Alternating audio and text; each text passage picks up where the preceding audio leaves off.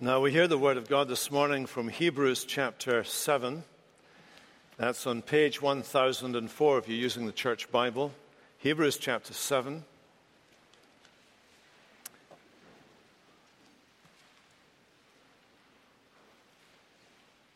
Let's hear the word of God in the name of the Father, the Son, and the Holy Spirit. From verse 20. And it was not without an oath, for those who formerly became priests were made such without an oath. But this one was made a priest with an oath by the one who said to him, The Lord has sworn and will not change his mind. You are a priest forever.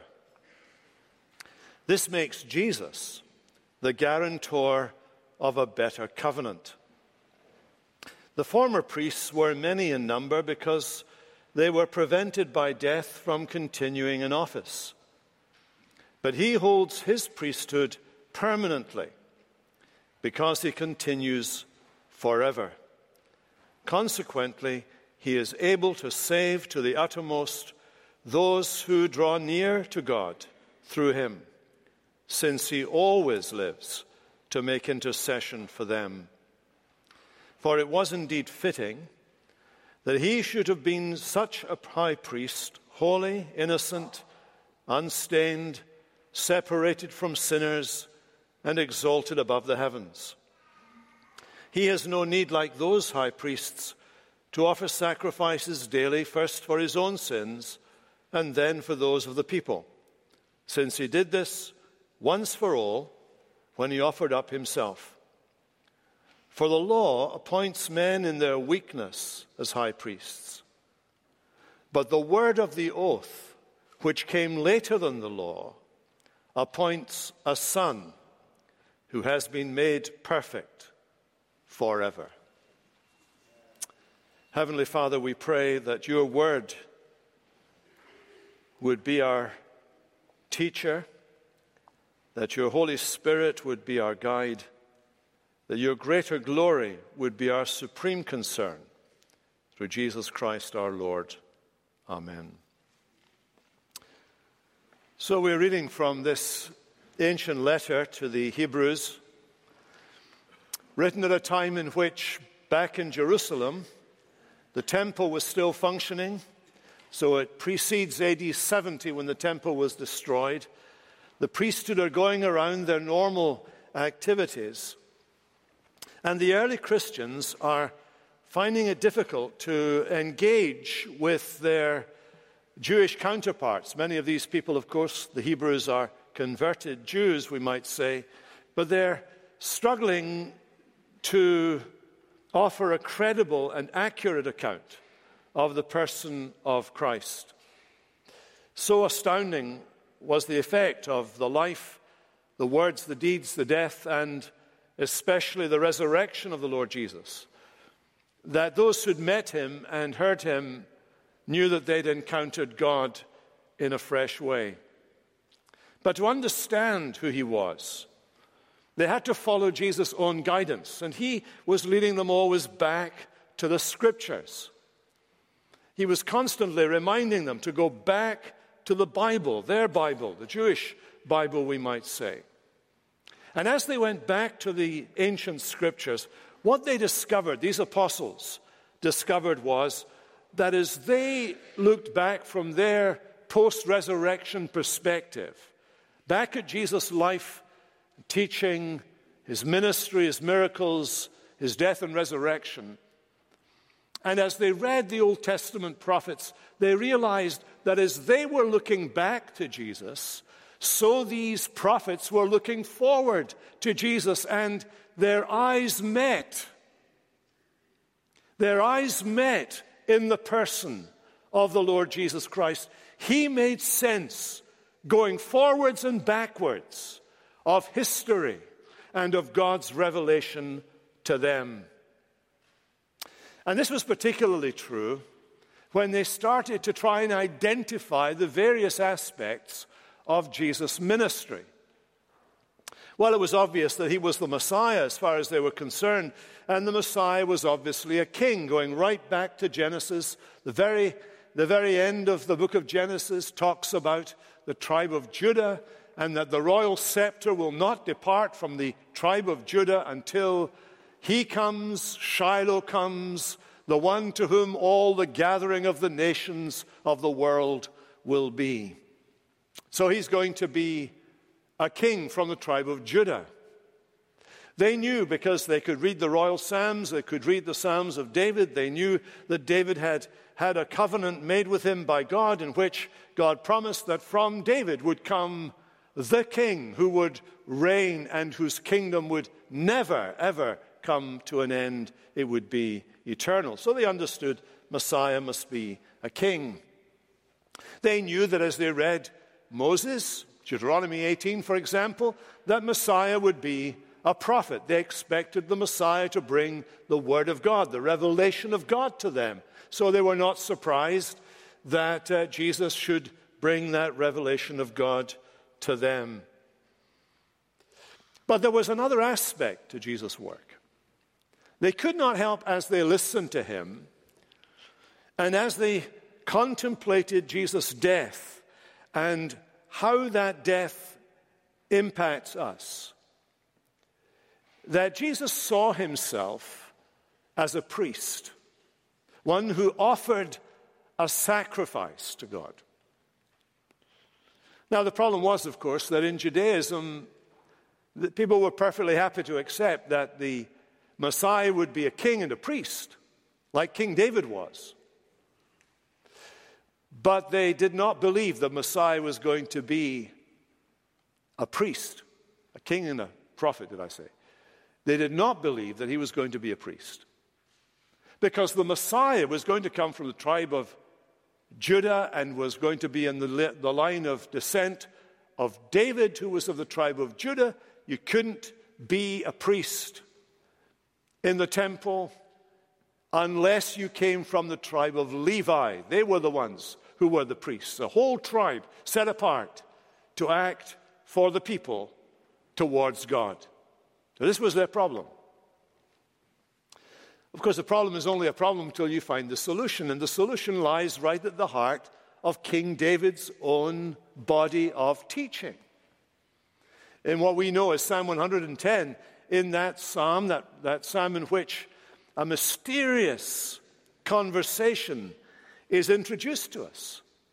Two figures, each of them being addressed as the Lord God of Israel. How do you make sense of that? You only make sense of that from a New Testament perspective, but, but David records and reports what he heard.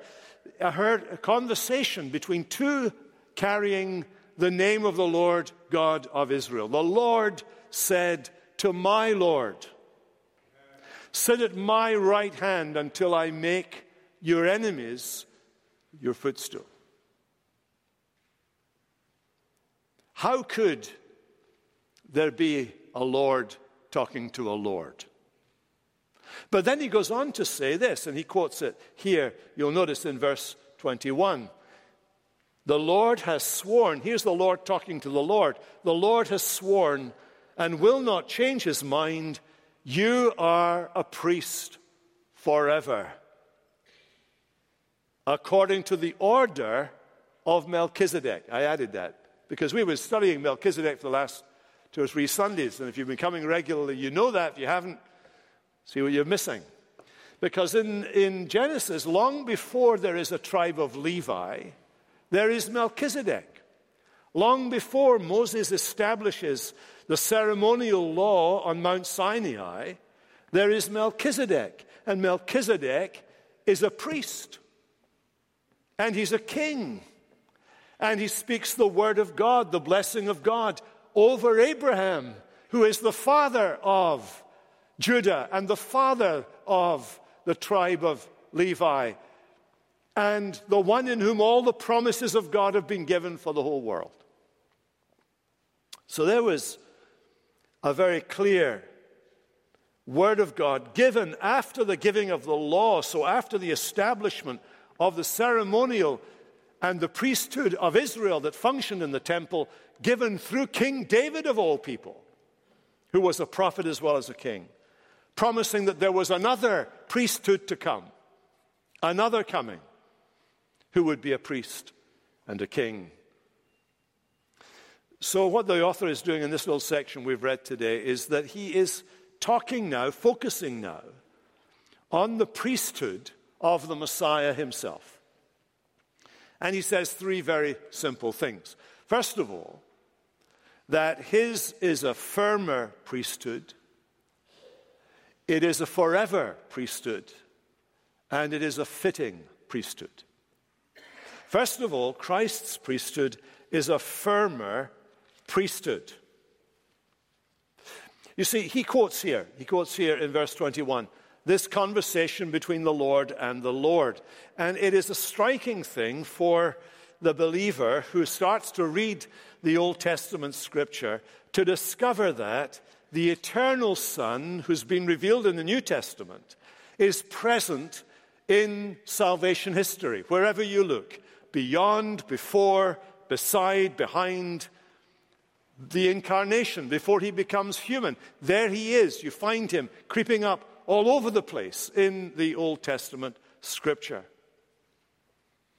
From the Old Testament, we aren't able to work out the Trinity. We only know that once the Son comes in flesh. But nonetheless, there are clues, there are hints, there are suggestions everywhere. And in the Old Testament, what is being taught to us, what's being driven into our heads, is that there is only one God that God is one being, that He exists in and of Himself, that He is the self existing, self revealing God who is called I am that I am, who is referred to as Yahweh, the Lord, or Adonai, the Lord. And it's this God who speaks in verse 21. The Lord has sworn, speaking to the Lord. The Lord Jehovah speaking to the Lord Messiah. The Lord has sworn and will not change his mind. You are a priest forever. Now, this idea of having an oath, therefore, is the thing that he picks up here. Because the God of the Bible doesn't usually make an oath. His word is his bond. We have oaths in courts of law because we know that our human tendency is to prevaricate, to tell lies, to deceive. We do that to protect ourselves, we do that to get ourselves out of trouble. Uh, in Old Scottish, the expression wasn't me means it wasn't me. My mother had nicknames for both of her sons. There was John Wait a sec, and there was Liam, wasn't he me? Because whenever there was something went wrong, that was apparently my response. And one of, the, one of the reasons we take oaths is to affirm that what we're saying is true. So if I say to Christine, I'll really, really remember to put the trash out, I'm saying that, why? Because normally I don't remember. So I'm underlining the fact that this time, because I'm saying really, really, it will happen. Okay? So I really, really will put the trash out, Christy. So we make oaths because we are untrustworthy. God doesn't do that, normally speaking.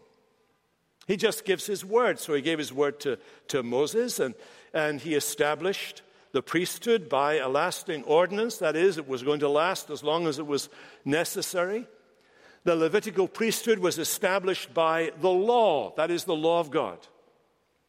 But there in, Genesis, there in uh, Psalm 110 and reported here, the Messiah's priesthood is established by an oath. God gives his word on oath.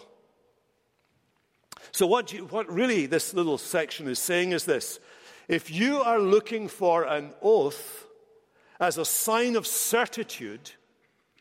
Jesus has it, they don't.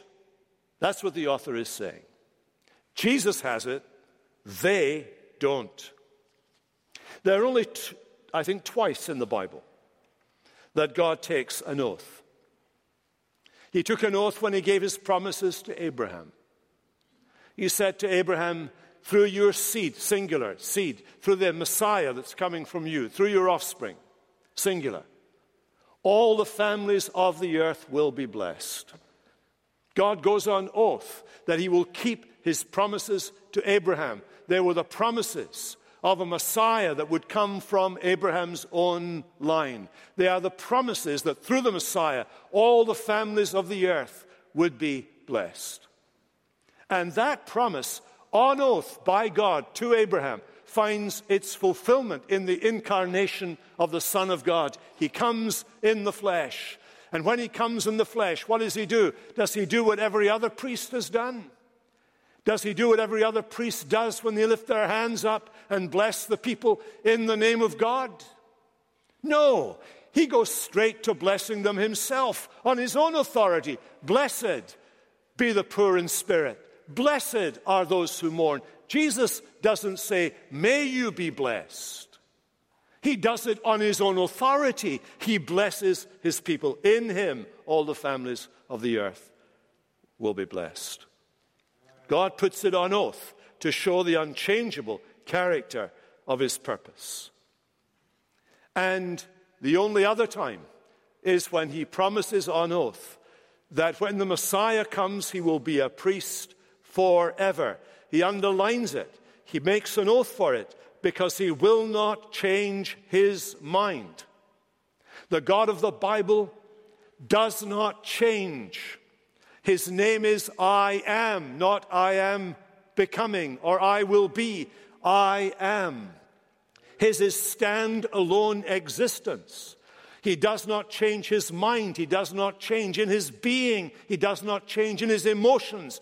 He does not change. He is one all the time, one and the same all the time. You can trust that. We change. We are becoming. We're becoming older, moment by moment. We're becoming less focused. We're becoming fat. We're becoming thin. We're becoming whatever. Fitter, perhaps. But we're changing. God never changes. He never changes.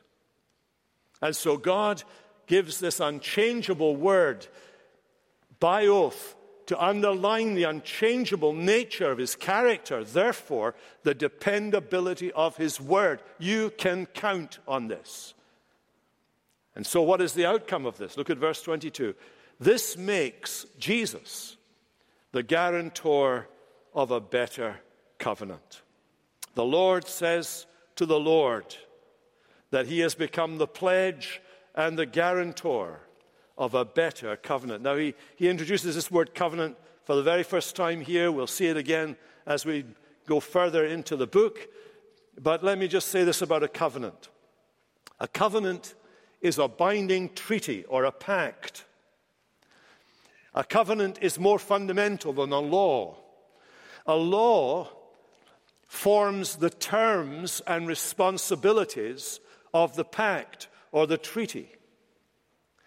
And one of the things that the author is doing here is he's contrasting the new covenant in Christ with the old covenant under Moses. And he's saying about the old covenant under Moses that it is, that is based on laws. Do this and live. Do this and live.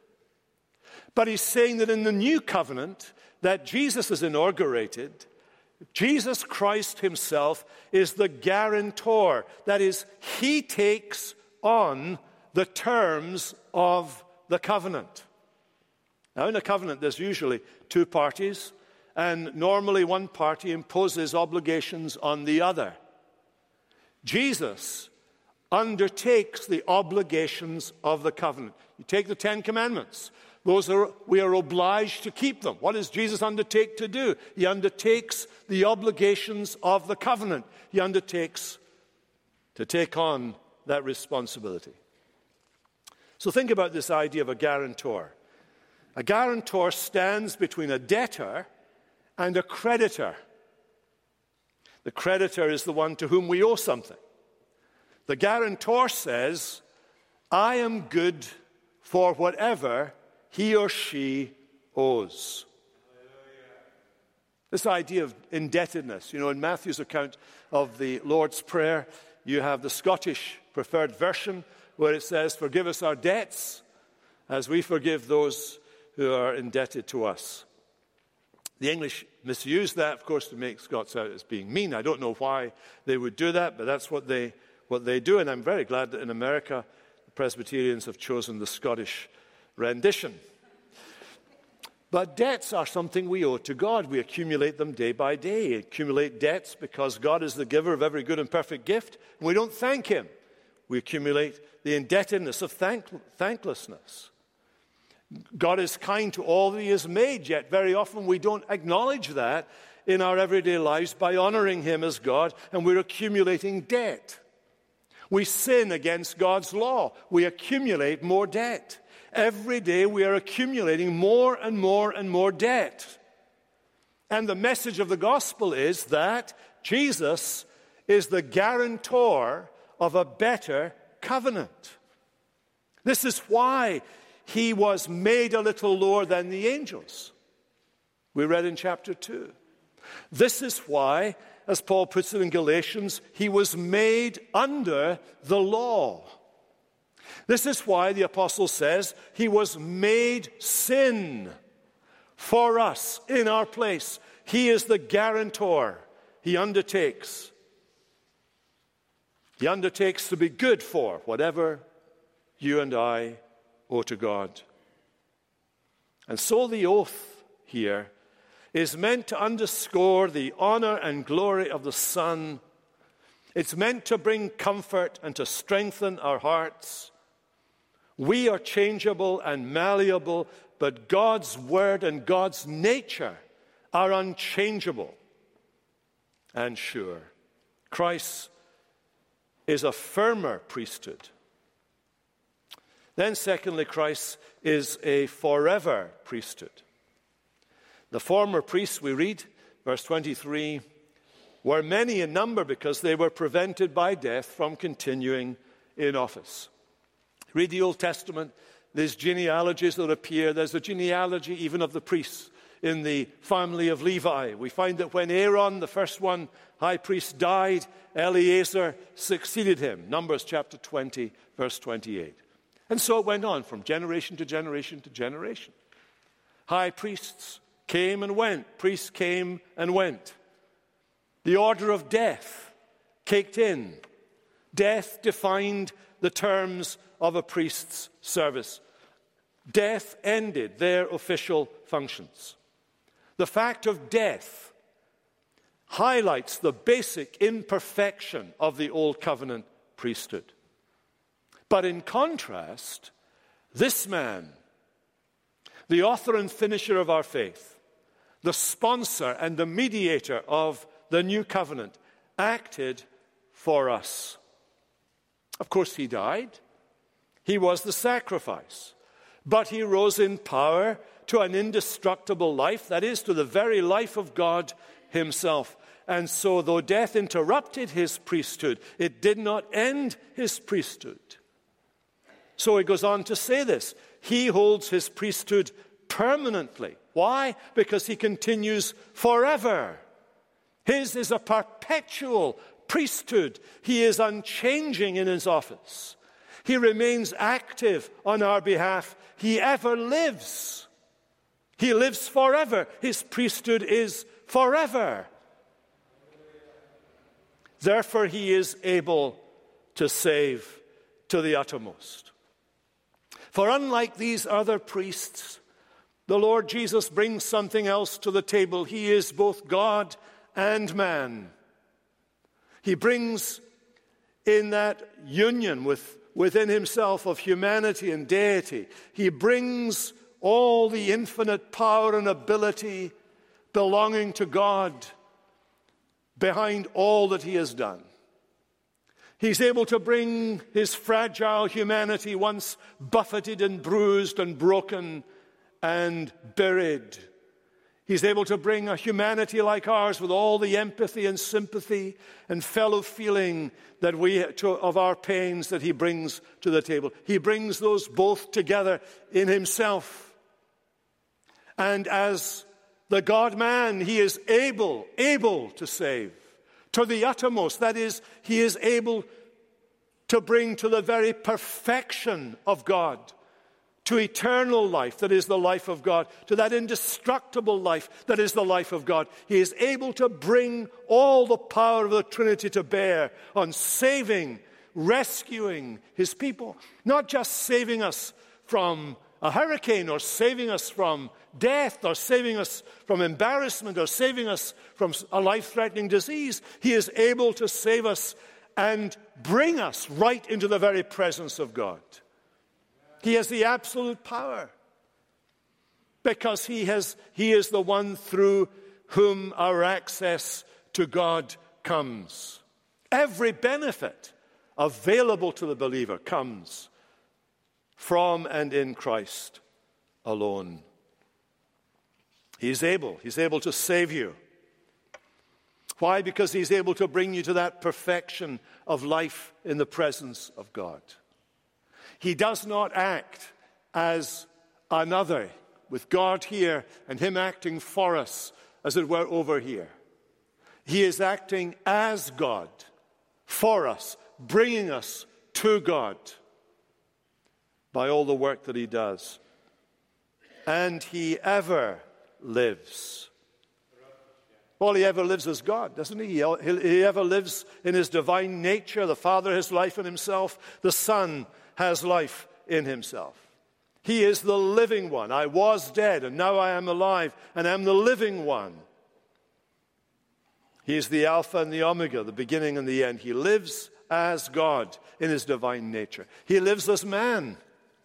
His humanity raised from the dead, his humanity transformed, his humanity enjoying now a life of inconceivable glory in his human nature.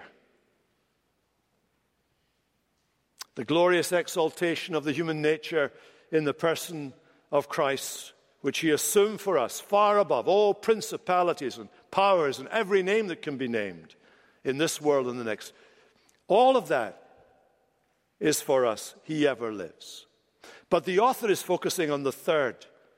He ever lives not only as God and as man, but he ever lives as mediator.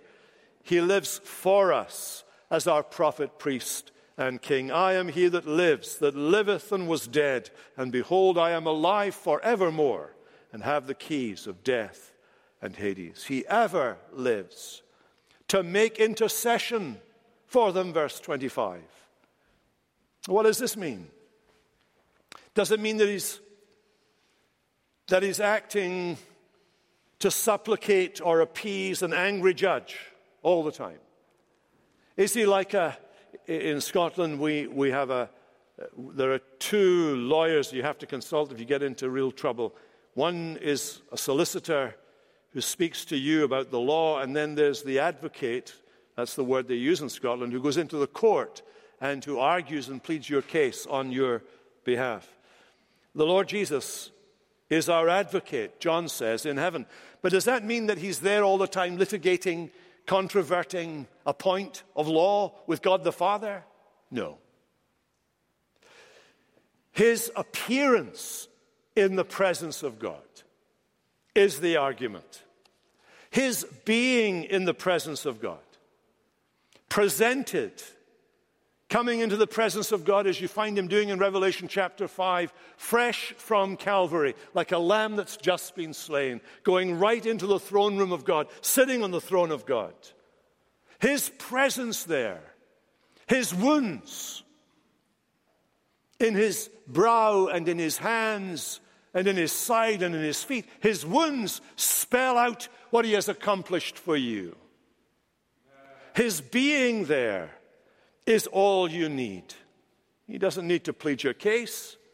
The case is pled. The Father sees you in the Son. The very idea of the Son having to extract unwilling benefits from the Father, from an unwilling Father, would, would do violence to the doctrine of the Trinity. There's only one God, one will, one love, one power, one authority. The Son is the expression of the Father's love. His very presence in heaven is our intercession. He is a forever priest. And lastly, he is a fitting priest. You can see that in verse 26. It was indeed fitting. By fitting, we don't mean what we deserved but what we needed. It was fitting that we should have a, this priest, such a high priest, holy, innocent, unstained, separated from sinners. In relation to God, he's holy by nature. The Blessed Virgin was told by the angel Gabriel, that holy thing that is conceived in you is of the Holy Spirit. He's holy. When he encountered, do you remember the demoniacs? They recognize you're the Holy One of God. He is holy because he is God and God is holy. John says that when Isaiah was, saw the Lord high and lifted up and heard the angels singing, Holy, Holy, Holy Lord God Almighty, he saw Jesus' glory. He is holy. In relation to other people, he is blameless or innocent without guile on his mouth or malice in his heart. He is unstained, that is, sin does not go down deep into his life. It does not pervade every aspect of his life as it does ours. Unstained. And each of those three is summed up in this next. In relation to sin, he was separate from sinners. He had our fully human nature, but he did not have our sinful nature. He was separate from sinners. That didn't mean that he came and mixed with us, that he did not befriend us, that he did not reach out to us, that he did not embrace us. He did, all of those things. Not only that, but he took our sins and he bore them to the cross. And on the cross, he was made sin with our sin. But he was separate from sinners. That's why he was good enough to die for us. And then made higher than the heavens. God exalted him above the angels, above everything that is named, above those various creatures that represent all of God's creation. He is not one of those. He is exalted as God. And the author sums it up by saying this Look, he's a fitting priest because only he qualifies in all of these characteristics to act for people and to offer to God the perfect sacrifice. What has he done? He offered up himself, verse 27. He offered up himself. The requirement of the law was that if you were offering up an animal, it had to be perfect. There was to be no defect. The Lord Jesus Christ, in his humanity, is without defect. And he offers up himself for us. The author is saying, Don't you see that you have a fitting priest? A priest who himself is qualified not like these other men, because they, they are sinners and they have to offer up sacrifices for themselves. They need to confess their sins and have their pardon read to them, but not Jesus. Jesus could not pray with us when we pray the prayer at the beginning of our church service, confessing our sins. He could not pray the prayer uh, with any degree of honesty.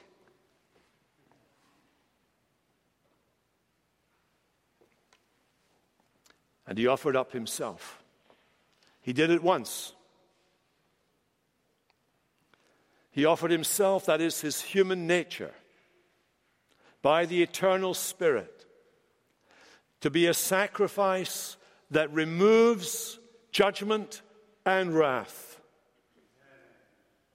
He offered himself once. The law appoints men in their weakness the author goes on to say. But the word of the oath which came later than the law, appoints a son. It, point, it appoints the eternal God, the Son. It appoints the eternal God, the Son, incarnate with our humanity, our carne, our flesh. It appoints the Son, the eternal Son, God incarnate, as the man Christ Jesus,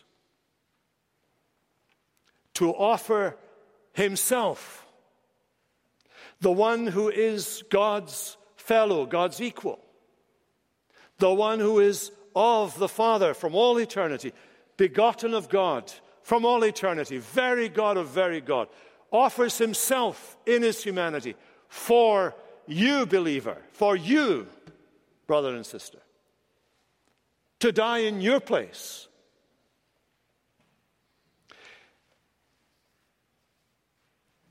And it is He who has been made perfect forever for you.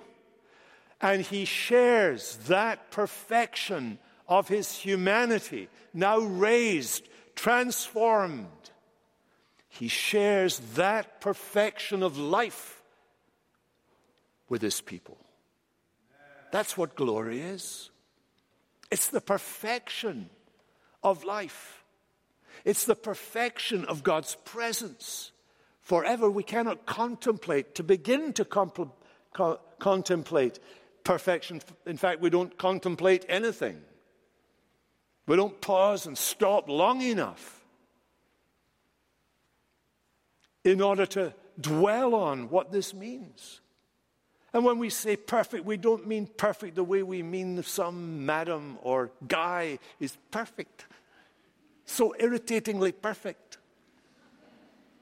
I can't wait to find a flaw in him or her. No, no, not that, not that guy. When we talk about perfection here, we are talking about completeness, fullness, abundance. Can you imagine? Can you even imagine perfect love? Can you imagine perfect relationships? Can you imagine perfect self giving? Perfect pleasure? Perfect life without any hint of aging or lines or pains or death? Can you imagine the perfection of the life of God? Of course you can't. But we can talk about it. And we can try at least to remember that this priest of ours has been made perfect forever, and he will perfect all those whom he has sanctified. We will share his glory. Isn't that remarkable? The very glory of God. Well, let's pray together. We live in an imperfect, imperfect world, Father. Our own imperfections, those of others around us, those of the world, are always before us. So much so, Lord, that perhaps we're just tired and wounded and bitter that we live in such a world as we do. But this morning you've put before us our great high priest,